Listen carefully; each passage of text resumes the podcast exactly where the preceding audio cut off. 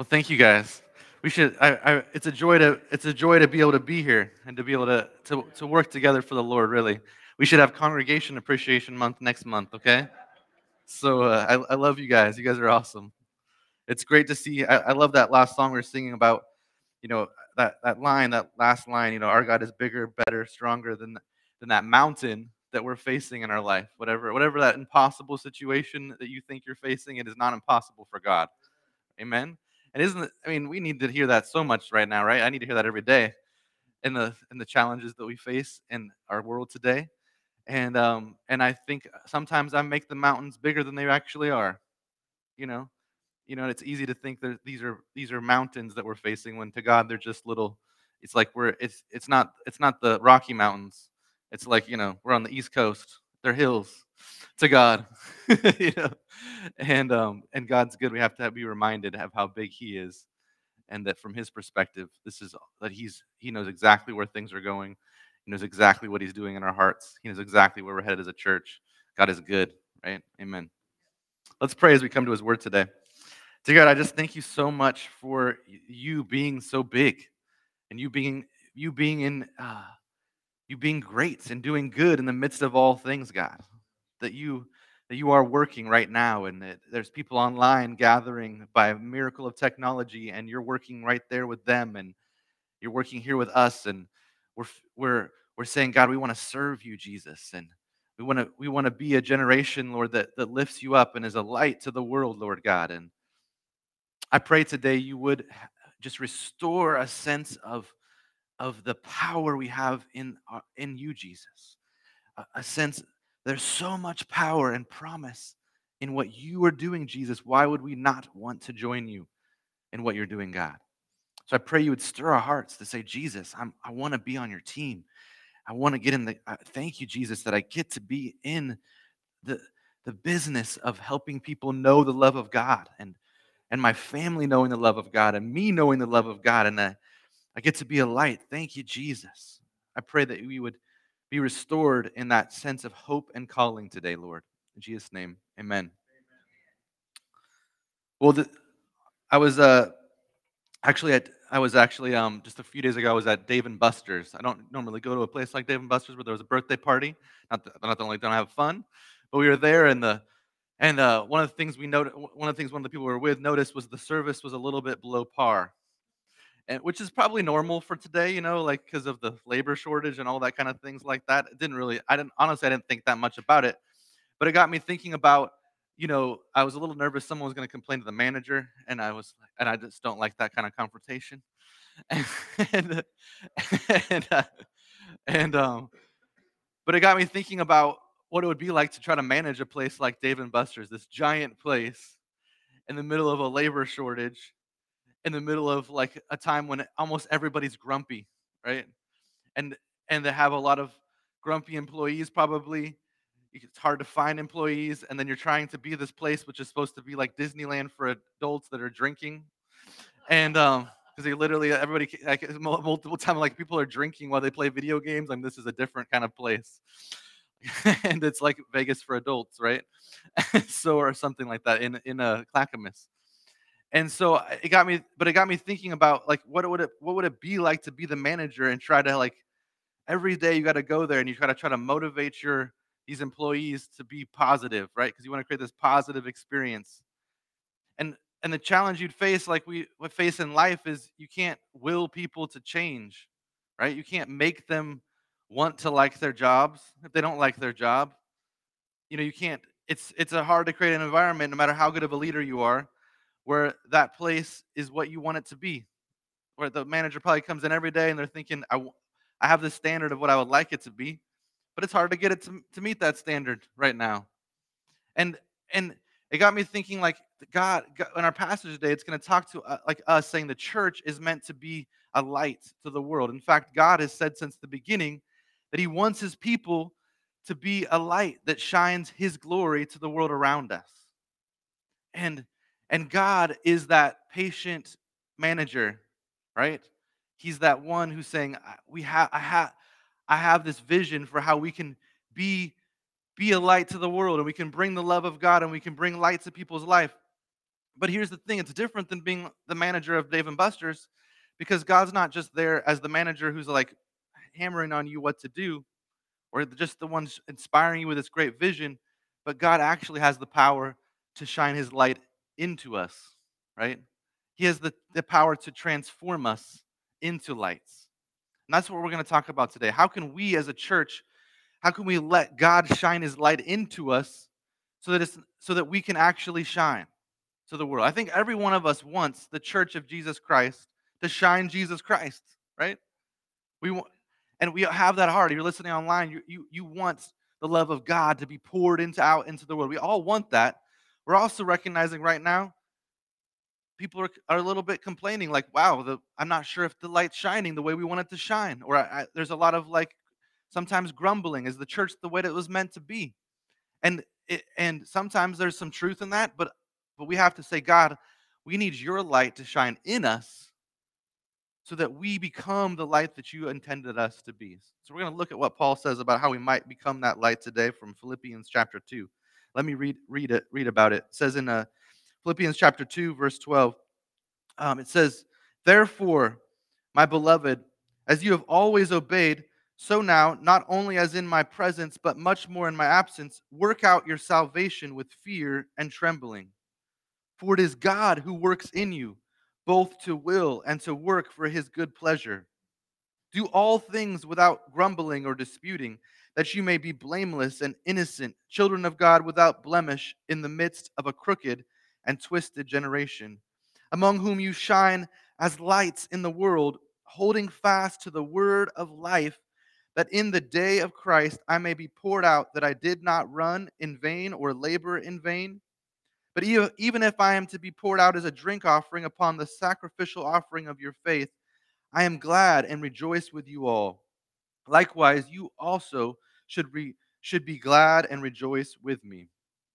Okay, so three things Paul's calling this church here clearly. He's calling this is kind of almost wrapping up the sections we've been at for the last couple of weeks, and, i will and I'll summarize that in a second here.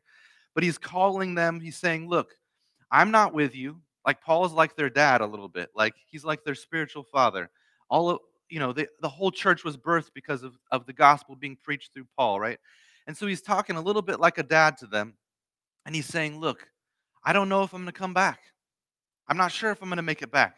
He's been saying, like we've talked about the last few weeks, I'm not sure if I'm going to die or live or die. But he's saying, whether I live or die, guess what? You guys get to be dads yourself and moms. Like you guys get to grow up. It's time to no longer be teenagers. It's time to no longer be little kids. It's time for you to grow up into the maturity that God has called you into. And he, and he, he calls that maturity three things. He says that maturity looks like, like working out, that maturity looks like shining, and that maturity looks like rejoicing. So first, let's look at the first the first command. He says, the first one is is working out. It looks like he says, therefore, as my beloved children, as you have always obeyed, so now, not only as in my presence, much more in my absence, work out your own salvation with fear and trembling, for it is God who works in you both to will and to work for his good pleasure one of my one of the key verses in the Bible. He's talking about he's, he's saying, look, it is time God has worked something into your life, is what he says, how he, he's saying. Like you are children of God, you have been obedient, you have been saved. God has worked salvation and the gospel, the good news about Jesus, He's worked that into your life. But there's also some work for you to do with God to work that out in the world.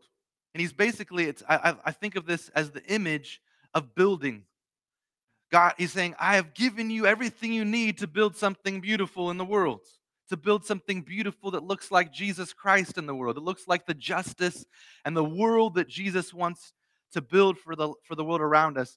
So it's time for you to pick up the hammer, right? It's time for you to pick up not a hammer. He's giving you the whatever the the hammer that shoots the nails out, whatever the you know the nailer, the the the pneumatic nailing gun. Like that is what he, he given you the skill saw, right? Like he has given you the blueprints. He has given you the power. He has given you the electricity. He's giving you it all. He's like, so pick it up and build something beautiful, right? Saying, work it out. And he starts that off. He says, therefore, my beloved. Now, by the way, this is just great Bible study tips. Whenever you see a therefore, you should always ask, what is it there for? Like, like, why, why, what are we saying when he says, because he's saying, based on something that I've already told you about, which is what Tim preached on last week, if you were here, awesome sermon, based on what Jesus Christ has done for us, based on what, based on what, who Jesus is and, and, and what God is doing through Jesus Christ, he's saying, therefore, work out your salvation. Therefore, keep on obeying the way you have been obeying, Paul says. So let's read back what that therefore was there for. In, uh, in Philippians chapter 2, verse 5, he said, he was, t- he, t- he was calling the church, as, as Tim talked about last week, he's calling the church, and he's, we're still in this same kind of vein of, of thinking to be humble, to be serving one another, to be loving one another, to be, to be saying, how can we help each other grow? How can we be positive? How can I be encouraging? How can I help someone grow up around me? How can I reflect Christ to, to my neighbor, to the people in my church? How can I look like Jesus to my church around me and to my neighborhood? He says, he says, have this mind among yourself, which is yours in Christ Jesus. He's saying, like, he's saying, look, this is who Jesus is, so we can grow up to be like him too. And now he describes, he, he's going to give, quote, this hymn that, that Tim probably mentioned that last week, that, that he did mention last week, that this hymn that was this famous hymn of his day says, Who, though he was in the form of God, did not count equality with God a thing to be grasped, but emptied himself by taking the form of a servant. So, as Tim so eloquently talked last week, Jesus had every reason to, to grasp for, for glory, to grasp for, I can do whatever the heck I want. I can, I can be, I could come in the, I could come on to earth in any form I want. I could come force my way and show everybody how awesome I am, but instead, Jesus, what does he do? He doesn't grasp to disobey God. He grasps, he says, what? But instead, he empties himself by taking the form of a servant, being born in the likeness of men, and being found in human form. He humbled himself before God and became obedient to the point of death, even death on a cross. So, Jesus, he's not one, he's one who who's saying, Look, I'm going to be obedient to my Father in heaven. I'm going to humble myself. I'm going to serve my Father in heaven. I'm going to serve the greater good of what God is doing in the world to bring salvation to the whole world. And he, so he becomes a servant. He becomes obedient. He humbles himself, right? And then what does God do? It says, Therefore, God has highly exalted him and bestowed on Jesus the name that is above every name so that the name of Jesus every knee should bow in heaven, on earth, and under earth, and every tongue confess that Jesus Christ is Lord to the glory of God the Father. So then, when Paul says, Therefore, my beloved, as you have always obeyed, work out your own salvation with fear and trembling, what he's saying, the therefore is saying, Look, Jesus obeyed, Jesus humbled himself, Jesus served the Father, and look what happened. Like, yes, he died on a cross, and that wasn't that wasn't great for him. But look what that did, look what that accomplished for the world. And then look that in fact, even though he died a death on the cross, what did God do? God rose Jesus Christ from the dead and exalted him and gave him the name that is above every name. So he, you know, he's saying, look, that terrible thing that he went through, that hard thing that he had to go through, that challenge he had to go through to bring to bring love to the world, to bring salvation to the world, to provide salvation for all of us look, that hard thing produced not just this great this great result of salvation, but he was actually exalted and he was vindicated and he was shown to not just be some kind of wretched servant who died on a cross on a, a criminal on a cross. He was shown to be the King of Kings and Lord of Lords. And so he's saying, therefore, look, we have to obey the Lord in our generation, in our world around us, in the darkness around us. It's not always easy, he's saying. Some humbling yourself is not easy. Humble, you know, saying I'm gonna, I'm gonna go ahead and I'm gonna look at the people around me and the challenges that they face for me, the ways in which I don't necessarily always, I don't wake up in the morning generally thinking, how can I serve someone else? How can I put, as Paul said, someone else's interest above my own interest? That is not easy. Most of us have a challenge of doing that with our spouse, right? Let alone the, the somebody we find annoying, right? So, So even our we have trouble sometimes putting our kids' interest above our own interest, and we and our kids are all, uh, we we are we love them to death. So it's not always easy to put someone else's interests above your own interests. It requires a kind of servant-hearted death in your life to say, I am going to be a loving and generous. God, help me you know, help me to be this person. And he's saying, but look, therefore is saying, look, you might have to be humble. You might take some death in your life, but you will be lifted up by God. You will be exalted. It, it will be worth it, he's saying.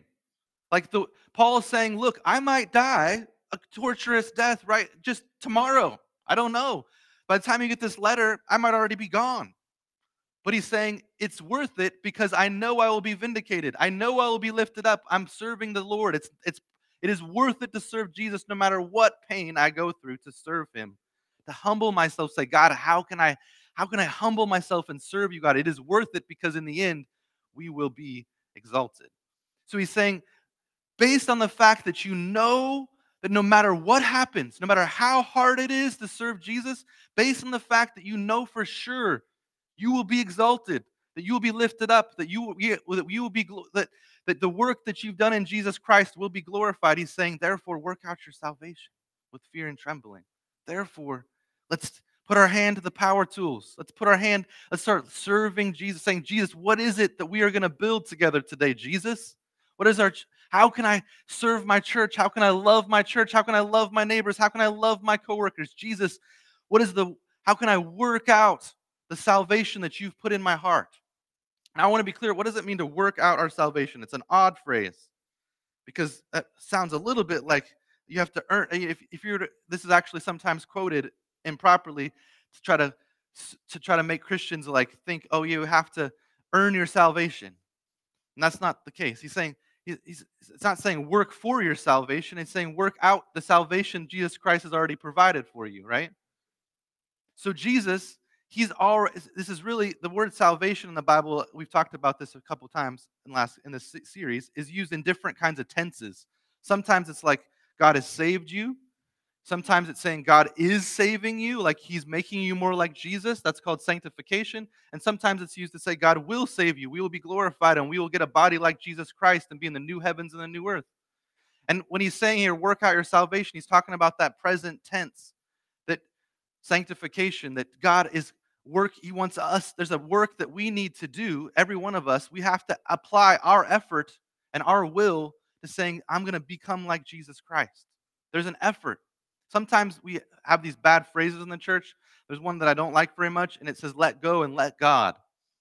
Like, you know, it's like this idea where I'm just, or people sometimes will say, well, I'm waiting on the Lord. And I'm like, okay, that's great. But what are you doing? Because waiting on the Lord doesn't mean just sit around and like wait for COVID to end or something like that. Like I'm waiting for the pandemic to end. Like that's that's not how that's not how God works.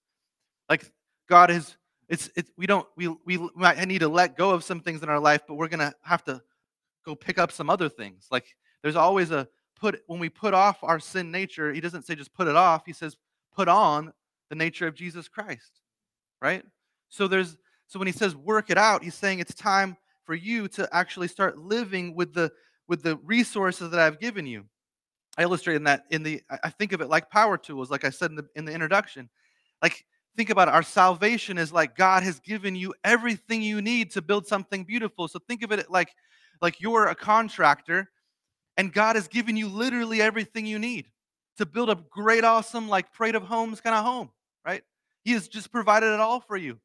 He's given you His grace. He's given you His love. He's given you His spirit, right? He's given you forgiveness, right? He's given you a new life. He's given you a new nature. So He's saying, like, look, I've laid it all out. There's the nailers and there's the and there's the saws and there's here's all the wood, right? Like the, it's all here the you know the roofer's coming on on Saturday, so get some stuff going, right? Like it's all coming. I've already paid for it all. It's great. Like, and you might think, well, I don't know what to do. Well, it's like, well, okay, here's the plan. Here's the plans. Okay, like I've given, I'm giving you also, I'm giving you my word. I've given you the blueprints. So if you're like clueless, like saying like, okay, well, we have the blueprints in God's word of what we're supposed to be doing, and you, might be thinking, well, I'm not really sure if I, well, what, what about this? What about that? Well, James says if we lack wisdom, what is God? What should we do? We should ask for it. So he's like saying, like, well, I'm not really sure how to get started. Well, well, how do you get started? God, I don't know how to get started. Give me some wisdom on how to get started. He will give it to you. He's given you everything we need. You might think, well, the last thing we really, really need is that you might be thinking, I don't even want to. Like, like you might be like, I got, I got all the, I got everything I need. I show, but I just don't really want to work. Like, you ever had a day like that? You're like, I just don't want to work today, right? It's raining outside. It's, I don't want to get out there and work. It's cold. This is miserable. I want to sleep in, right? So you might be thinking, oh, I don't really want to. And I've heard that a lot lately. Like the number one problem we have in the church is people don't want to. Well, guess what? God provides that too. What does he say? He says it's, you know, he says, he says, therefore, my beloved, he has always obeyed. So now, not only in my pre- presence, but much more in my absence, work out your own salvation with fear and trembling, for it is God who works for is God who works in you both to will and to work for his good pleasure. So even if you show up you wake up in the morning, you're like, it's all ready to go. I got every, all the resources I need to work out my salvation. You're like, and you might be saying, but I don't really want to work. What does he say? He works in you to give you the desire to work it out. Like it's not just that like we have this great vision that we will be exalted and he's saying work, he's saying, look, God's already at work in you. Like you're not, it's not like just pick yourself up by the bootstraps. No, the Spirit of God is in you, willing you to even desire the thing that you're supposed to be desiring. You know? And so I, I don't know how many times in my life some I have these moments where I don't, I'm the pastor and I'm a bad pastor, I'm honest, and I'm like, I don't want to do it, God. I'm having a bad day. I don't want to do it. There's been many times through the pandemic because things are a little bit weird where I've said, God, I don't, I'm tired of trying to like figure out what to do. Right? I'm a little tired today. And I'm stressed out and I'm feeling anxious. And in those moments, what, what is God calling me to do? Ask for help. God, I don't want to do it today. I need your help. And what does God do? Every single time I ask Him, He gives me the will and the desire to serve Him.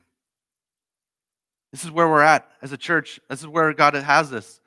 It's time to work out our salvation with fear and trembling because God is at work in us to give us the very desire and will to work, to give us the wisdom to know what to do. We have everything laid out for us. It is time for us to build something beautiful in the name of Jesus Christ for our community, for our church, for our families, for our neighborhoods, for our workplace. Say, God, I am going to be the one who works out serving you in this generation, in this place. Amen? So the first thing he says is to work out, work, work, get to work, growing to be like Jesus and doing the things that Jesus does. The second thing God says is shine. I mean, Paul says is shine, shine. He's saying God has put light in you, so let it out and shine it to the world. Let the receive the light of God. Receive his glory and let that glory shine out into the world. He says, Do all things without grumbling or disputing, that you may be blameless and innocent, children of God without blemish in the midst of a crooked and twisted generation, among whom you shine as lights in the world, holding fast to the word of life, so that in the day of Christ I may be proud that I did not run in vain or labor in vain. I love that image that he says, he's saying, shine light in the midst of a, he says, a crooked and twisted generation. Now, he's basically this idea of shining light in, in the midst of darkness. The, I don't know if you've ever been in a place where you're in utter darkness and then you see, and then there's light and how beautiful that light is in the midst of utter darkness. Like, let's say you're, one of the things that's beautiful about going camping sometimes is you get out to some place where it's so much darker than the city and then what, what happens? You notice that the moon and the stars actually light up the world more than you thought they did. I mean, you, you, you, one of the, and and it's beautiful, right, to see that light shining in darkness because no one wants to walk in darkness. I, am in the midst of uh, I, I, I do a little bit of hunting. I'm not very good at it. I never I never get anything. So so uh, but I but I've one of the things when you hunt and you're when you're motivated to be a good hunter, you have to be out there before you got to be out there like at dark and wait for the light to come up because that's when the animals are moving, and you got to be there at at dark when they the animals are moving at the end of day. So you, So if you're going to get someplace, like sometimes I'm trying to get someplace like three miles, hope some animals come out. They never do for me, but you know, I try. so I find some spot on the map like three miles away, and I got to be there like 30 minutes before sunrise. Okay, so I'm walking in the pitch black dark, right? Pitch black dark. And sometimes that's a little freaky. That took me a little while to get used to because you're sometimes I'm by myself. I've been many times coming back in the middle of a nowhere by myself in the pitch black dark, and it's it takes some used to getting in the pitch black dark in the middle of nowhere, right? Like we we it just reminds you that you're not we're not made to walk in darkness. Like I don't like this. I want nothing to do with this, right? And then when that light comes, it isn't. I mean, it's, that's actually probably my favorite part of hunting since I never get any animals. The only thing I get to enjoy is some great sunrises and some great stars at nighttime. And it and those sunrises are amazing and maybe all the more amazing because I've spent an hour being a little bit afraid out of my life that I might, you know, there's something's going to jump out of the dark and kill me. So so I'm like, "Thank you. The sun rose and I'm still alive." And there's still no animals. but uh but it God's telling us like the world was meant to be light. But because of the, if you look at the story of God, we were meant to live in the glory of God. We were meant to be living perfectly in His glory, His light shining all of the time into our life.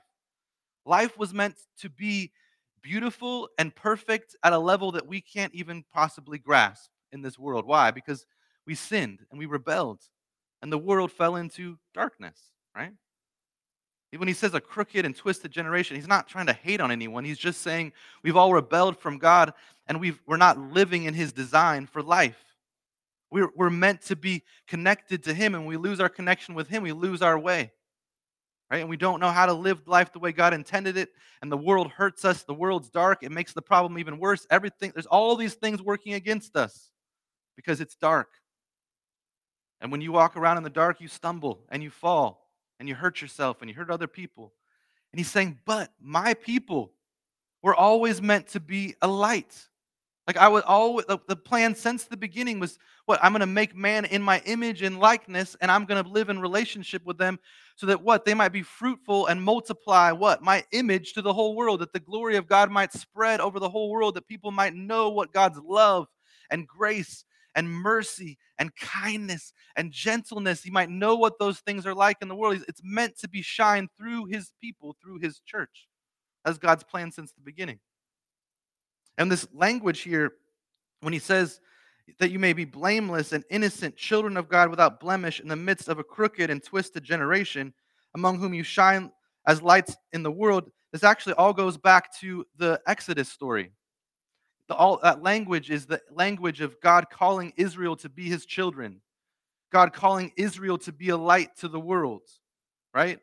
That God is playing because he's saying, saying like, look, Adam and Eve sin, and we think of the story, we fast forward, and now God calls Abraham, right? And he's calling Abraham to be a light to the world. And then God, and then the nation of Israel is formed, and they're brought out of slavery in Egypt. And he's saying, Look, I'm going to call you into a, this promised land. And the idea is this the promised land, you serving me. It would be like a little Eden in the world that people could, a little Garden of Eden being recreated. The temple actually was all a picture of the Garden of Eden, that people might see the glory of God again, that you could shine. But how did Israel do with that? Not so good. In fact, this language, it says, do all things without grumbling and disputing. You know what the number one thing Israel did in the Exodus? It wasn't shining light, it was grumbling and disputing with God, right? And so there's this verse actually in that that, that Paul is kind of alluding to um, from Deuteronomy, which is almost like a curse that, that God God declares this is the way Israel has been. This is how it's gone for the for the generation that had to wander in, in the desert because they they, dis, they disobeyed God. He says he says to them, he says they have dealt corruptly with with him with God, and they are no longer his children because they are blemished they are a crooked and twisted generation. Now, notice how Paul turned that. He says to them, He says, that you may be blameless and innocent children of God without blemish in the midst of a crooked and twisted generation and shine like stars, right? Shine your lights.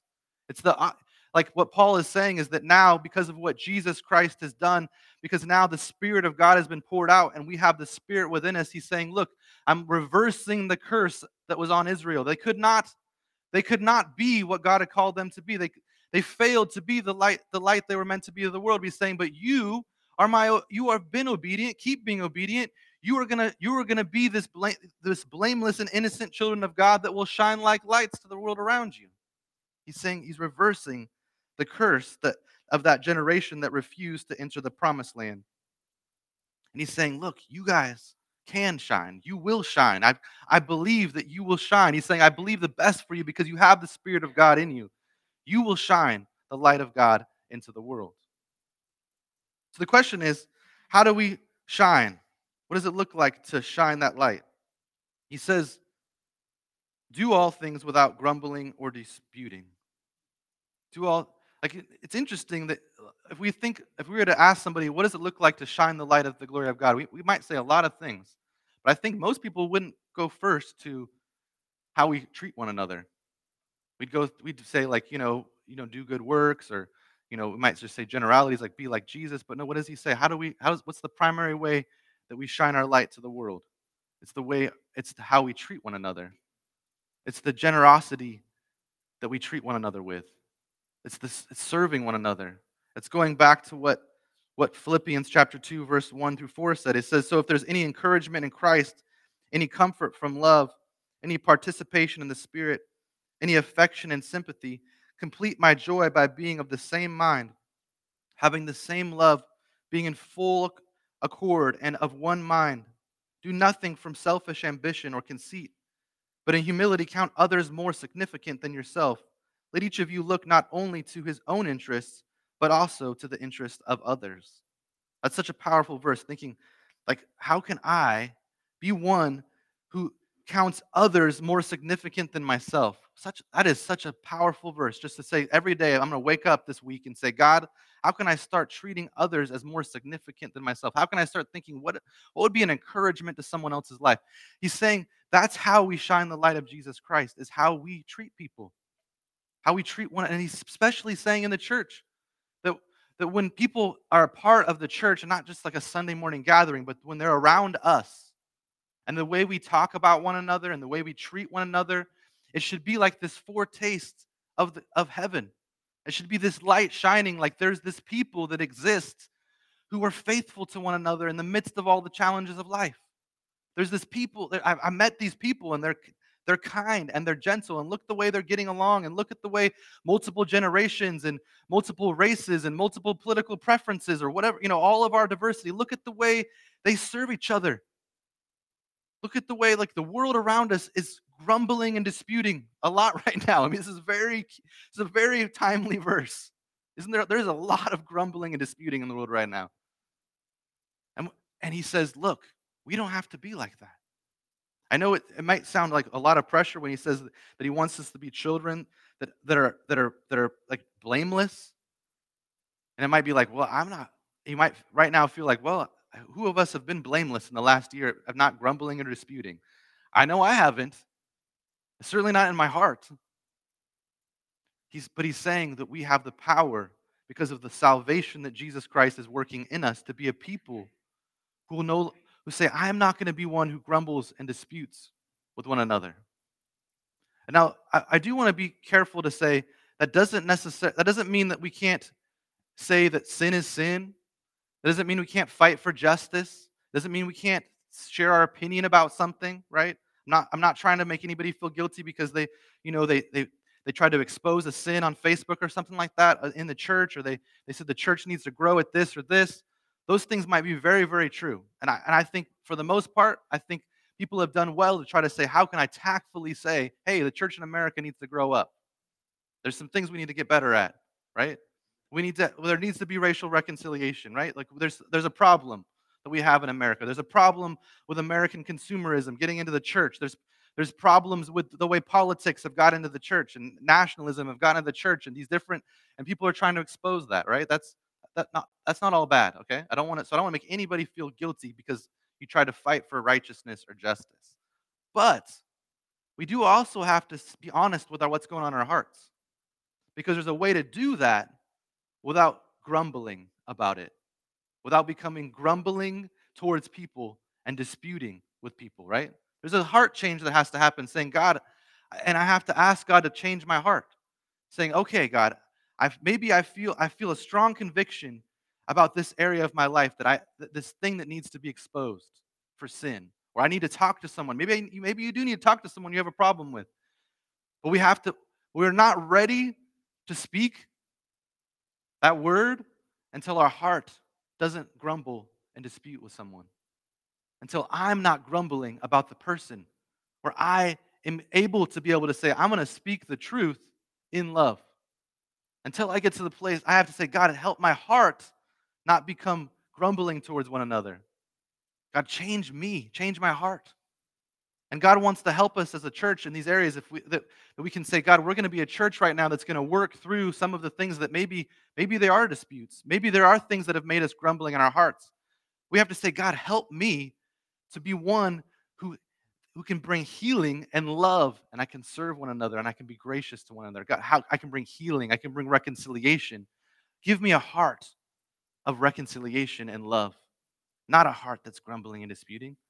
And that is, and we pray those prayers. God does change our heart. And He says, God, I'm going to help. Uh, he helps us put down our grumble, grumbling and disputing heart so that we might shine the light of grace and humility and love and serve one another. Amen. So the last thing, so he says, work out your work out your salvation. He says, shine the light of the glory of God. And then finally he says, rejoice rejoice that we get to pour out our lives next to Jesus Christ, that we get to pour out our lives for Jesus. He says, Even if I am to be poured out as a drink offering upon the sacrificial offering of your faith, I am glad and rejoice with you all. Likewise, you also should be glad and rejoice with me.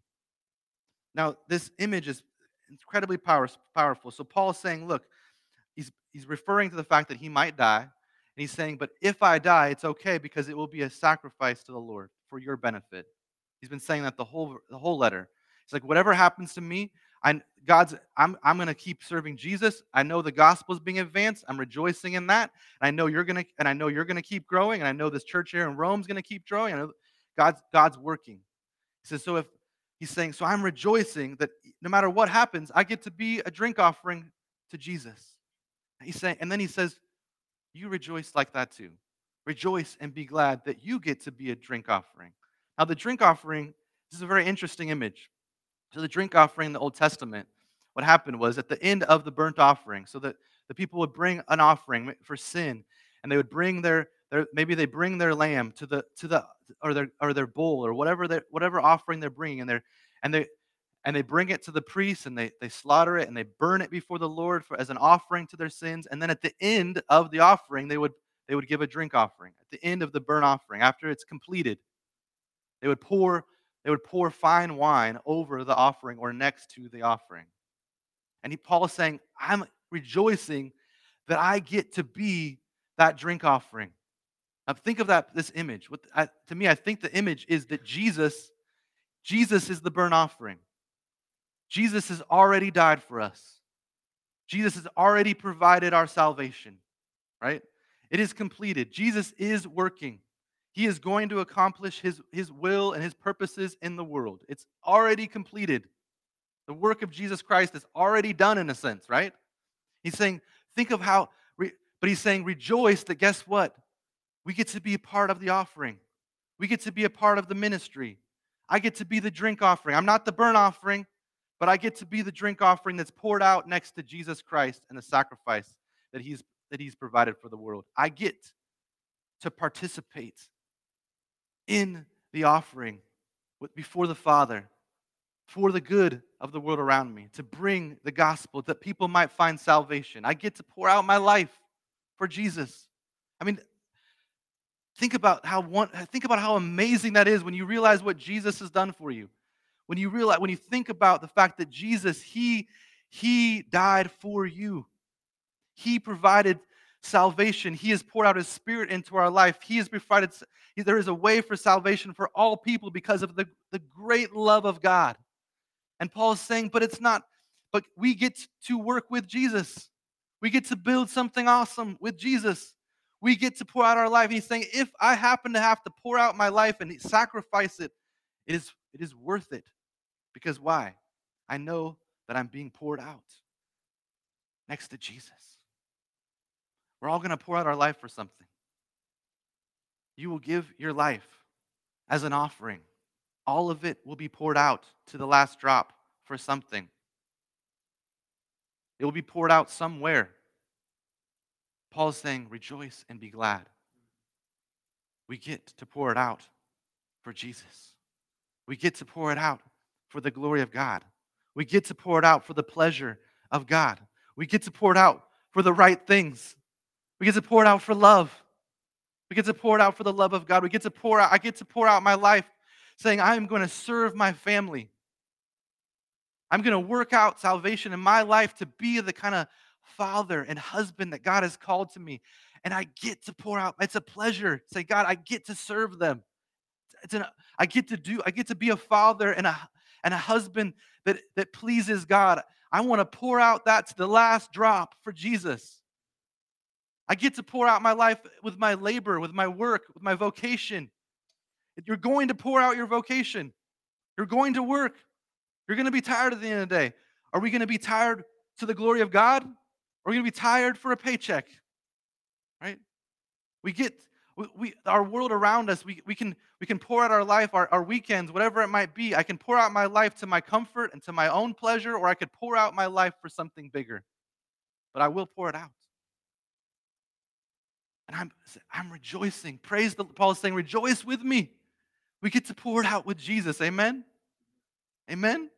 Let's do that right now. Worship team, you guys can come up. Let's take some time just reflecting how, how is it that God's calling you to this today to work out your salvation, to get to work, to pick up the power tools that God has given you, to pick up the blueprints that God has given you His Word, to say, "Oh, today I don't really feel like it, but God help me feel like it today." What I don't know where you're at, but it's God wants to build something beautiful here. He wants to build something beautiful in your life. And where where is it that God's calling you to work it out? And think about how he's saying one of the primary ways we work it out is by the way we work in relationship with one another. Is there a relationship in your life right now that needs to be worked out for God's glory? God, is the Spirit of God prompting you, saying, I need to go to this person and, and I need to end the grumbling and disputing? Or, or maybe it's just saying, God, there's I don't know, there's grumbling and disputing in my heart. Heal me. Help my heart to rejoice. Help my heart to be glad in salvation. Help my heart to be generous. Help my heart to want reconciliation with, with my brothers and sisters in Christ. God is working in your life right now. And I pray that this would be a chance for you, every one of us, to say, God, do your work in my heart. Listen to the Spirit of God. What is the Spirit telling you that you need to work out in your life right now? Amen. Dear God, I just thank you for your word. I pray you'd help us, each one of us, God, to hear your Spirit. We know you're here. and I pray you'd help us to hear your Spirit for how it is that you want us to to work out the salvation you provided for us, Lord God? How do you how do you want how are you calling us to shine your light, Jesus? How where where do we need to rejoice in the in the sacrifice that you've given us to make for your glory, Lord God? In Jesus' name, amen.